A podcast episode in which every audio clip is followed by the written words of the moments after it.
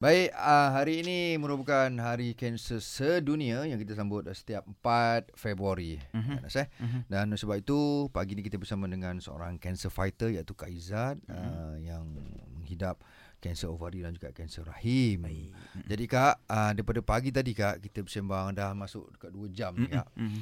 Saya tak nampak Diriak wajah akak hmm. ni bersedih ke? Saya tengok akak tadi senyum, mencerita pun uh, ketawa-ketawa. Betul. Walaupun kan? jalan bertongkat ni orang tak nampak kan. Ya, jalan hmm. bertongkat. Dan lepas tu kalau kita dengar daripada pagi tadi, hmm.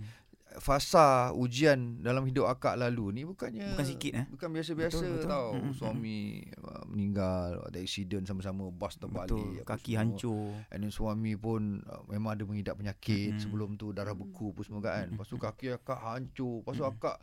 Disahkan kanser pula kak. Mm-hmm. Allahu akbar. Mm-hmm.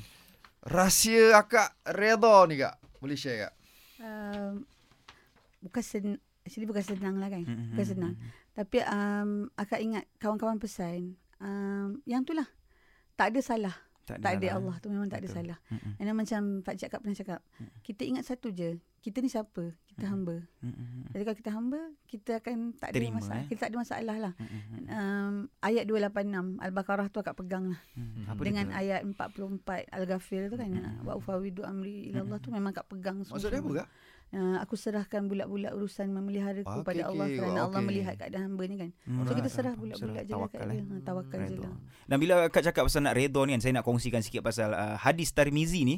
Saya kongsikan sejatinya besarnya balasan tergantung dari besarnya ujian. Dan apabila Allah cinta kepada suatu kaum, dia akan menguji mereka. Barang siapa yang redha, maka baginya keredaan Allah. Namun barang siapa yang murka, maka baginya kemurkaan Allah. Maknanya redha ilah apa-apa yang Allah tetapkan, maka Allah pun akan menurunkan redha dia terhadap kita. Subhanallah. Macam macam akak kan sekarang ni semua gugur kan. Rambut gugur, bulu kening gugur. Hmm. Adalah kawan cakap, pakailah eyeliner ke hmm. adalah family cakap pakai eyeliner.